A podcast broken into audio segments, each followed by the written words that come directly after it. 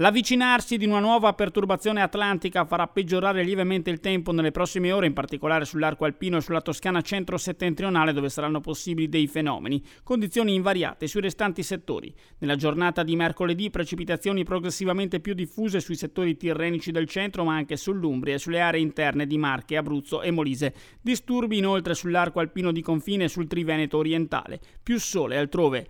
Nel corso delle ore pomeridiane tempo ancora instabile al centro e sulla Campania, ma qualche isolato fenomeno sarà possibile anche su Alto Veneto e Romagna. Temperature in leggero aumento. Con le previsioni per il momento è tutto. Un saluto da Andrea Garbinato di ilmeteo.it. Risentirci al prossimo appuntamento.